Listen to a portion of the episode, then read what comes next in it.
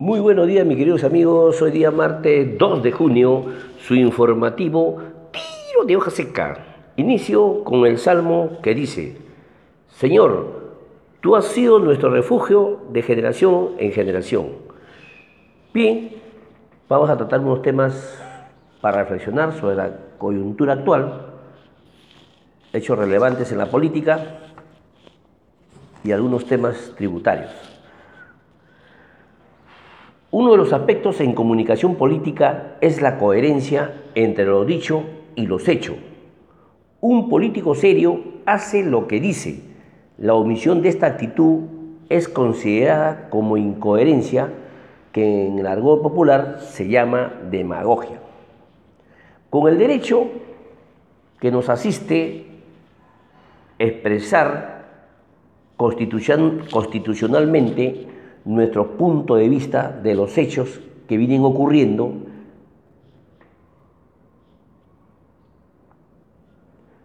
le decimos al señor presidente que nuevamente sus cifras que utiliza con el aparato reverberante y mediático de la prensa corrompida, que compra con la publicidad estatal, que la pagamos todo, como bien lo sabemos, en esta oportunidad el periodismo mundial se ha encargado de desmentir frontalmente y se ha encargado de decirle todo lo contrario de lo que vienen engañando día a día. Los hechos lo demuestran. Las curvas de las curvas por aplanar van como cinco curvas y nunca se aplanan. Las famosas mesetas, la única que conozco son la de la meseta del Collao, pero no conozco otra meseta actualmente en, esta, en este orden de ideas. Por ejemplo, la Universidad de John Hopkins, el diario Financial Times y otros medios de ícono mundial le han desbaratado todo la falacia le han dicho que no es así, que las cifras son otras. ¿En base a qué? Solamente usted sabe la verdad, señor presidente. Si se engaña de la manera como lo viene haciendo con la salud, ¿cómo esperamos que quedamos en asunto como la corrupción que carcome a su régimen? Pecado del robo solo se perdona con devolverlo. Y hasta en estos momentos nadie se ha devuelto lo robado. Nadie, mucho menos han sido sumarísimamente sentenciados. Nadie, señor presidente.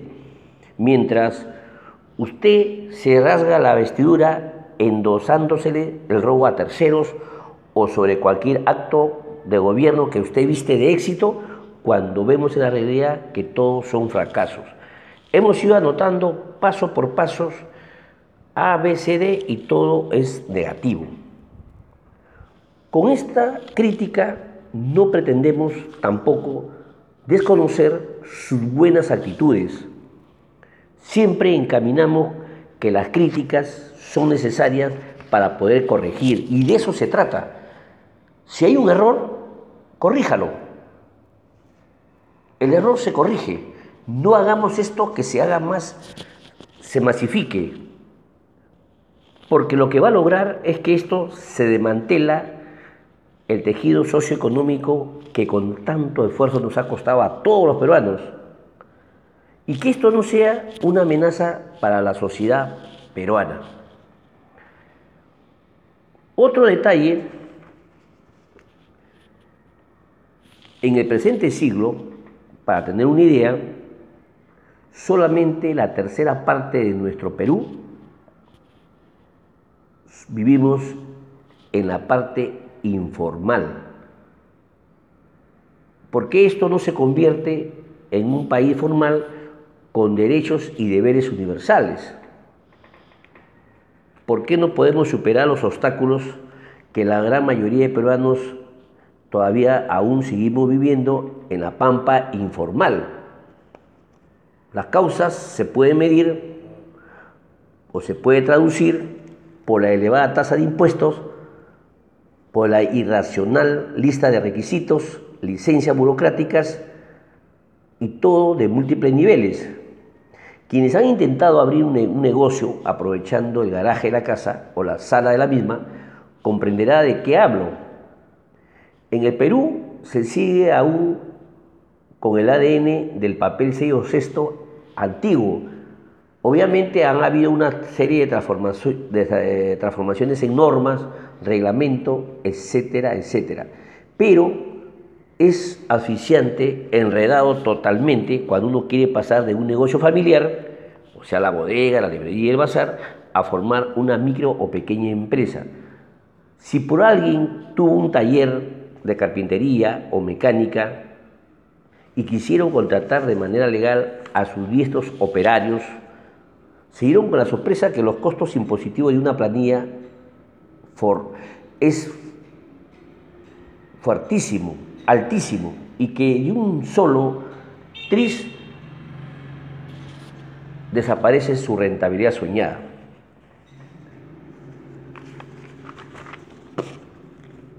Nosotros hemos cumplido a la fecha, a la cabalidad, con el internamiento, con nuestra cuarentena, con nuestro sacrificio de, los pequeños ahorros y, un Estado que ordena la inmovilización de sus ciudadanos para contener el maldito virus, ofreciéndole a cambio un bono de subsistencia que nunca llega a las afueras del reino formal.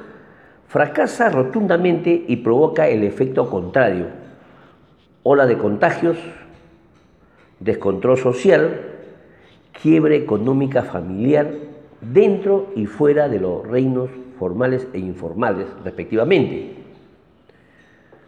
Emplazamos al señor presidente, a través de su gobierno, que dé prioridad a reformas profundas como la salud, la educación y justicia como la promoción de inversiones para el cierre de brecha, como agua potable, carreteras, y que integren mercados y población. El reto de un Estado funcional es proveer de servicios elementales y sea promotor de inversiones privadas que generen riquezas, cuyos frutos, bien gestionados, le darán sostenibilidad al bienestar social de todos los peruanos ya no nos llega el oxígeno al alma, señor presidente. Estamos asfixiándonos. Considere tres palabras claves que nosotros hacemos el día a día. Valorar, defender y crecer. Por otro lado, hechos relevantes, se ha reunido el defensor, el defensor del pueblo, donde indica que el riesgo de los derechos a la salud, educación y trabajo por la anunciada medida de Oxitel de autorizar la suspensión del servicio de telecomunicación desde mañana 3 de junio a quienes no hayan pagado dos o más recibos de consumo. Otro hecho relevante que tiene que aclarar. Otro hecho, se reunió el ministro de Salud, el alcalde y el ministro de Defensa, donde presentaron un plan que se denomina Operación Taita, que significa que van a tener que recurrir de casa en casa para evaluar a los pacientes con síntomas y que el médico en ese momento le va a recetar los medicamentos de tratamiento respectivos y que la cuarentena lo realicen en su casa y no se complique llegando a los hospitales. Todo este tratamiento lo va a definir el médico en el momento que se hace la visita. Van a empezar por Lima, después van a continuar por el Callao y luego por Piura. Esperemos que esa nueva operación Taita sea lo más apropiado y lo más indicado. En el campo tributario, aquellas empresas que no han podido solicitar su devolución por no haber anotado su cuenta de código de cuenta interbancaria, lo pueden hacer, todavía el virtual está pendiente, está abierto, ¿no? Es importante también que nos informemos en cuanto a las devoluciones de la cuarta y quinta categoría para los trabajadores, ya que al culminar el año, definitivamente muchos no van a alcanzar la barrera de los ingresos para poder hacer pagos a cuentas o pago definitivo del impuesto a la renta. es importante que conozcan sus mecanismos y procedimientos para solicitar su devolución en su debido momento. en relación a los, retiros del 25% de las AFP, hay que tener muchísimo cuidado, muchos bancos eh, van a aplicar la retención de dichos fondos para aquellos que tengan deudas contra ellos, contra los bancos. No vayan a hacer que se den con la sorpresa que al retirar su dinero se encuentran con los fondos retenidos por alguna deuda que hayan contraído con el sistema financiero. Hay que tener mucho cuidado. Otro, otro hecho relevante es que eh, se han prorrogado los impuestos mensuales y declaración jurada anual se establecieron nuevos cronogramas. La SUNAT también habilita los pagos de los pagos, la posibilidad de pagos electrónicos de impuestos con documentos valorados. Otro hecho que también deben tener bastante cuidado, bastante eh, conocimiento de qué estamos hablando.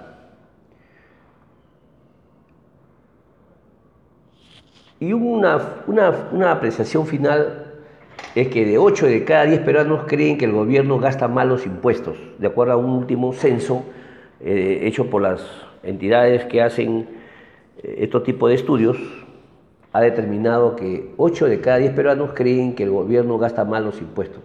¿Usted qué opina? ¿Cuál es su opinión? Y saque usted su propia conclusión. Bien, mis queridos amigos, ese es todo por hoy. Yo no salgo de casa a consumir dieta alcalina, pollo, pescado, gallina, frutas masticables, verduras, gárgara de agua de mar, es bueno, vinagre de manzana, todo para formar un anticuerpo y evitar el posible contagio. Bien, mis queridos amigos, pero finalmente les comparto la frase del día. Y dice, sé valiente, toma riesgo, nada puede sustituir la experiencia. Frase de Paulo Coelho.